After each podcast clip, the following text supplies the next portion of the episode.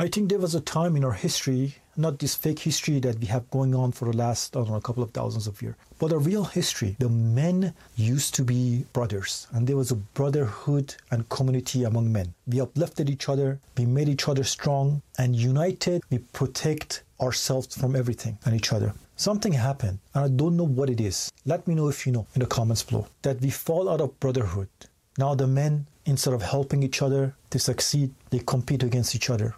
Some bully each other in schools. Some talk bad about each other. Some hurt each other. What happened to our unity as male? What happened to our integrity as men? What happened to our brotherhood? Now it's like we are cockroaches fighting over scraps of crap. I think it's time for us to become brothers again. Not for ourselves, for the next generation. We need to make this world better for the next generation. Ladies and gentlemen, to brotherhood and to sisterhood. Don't you just love it? How amazing this looks.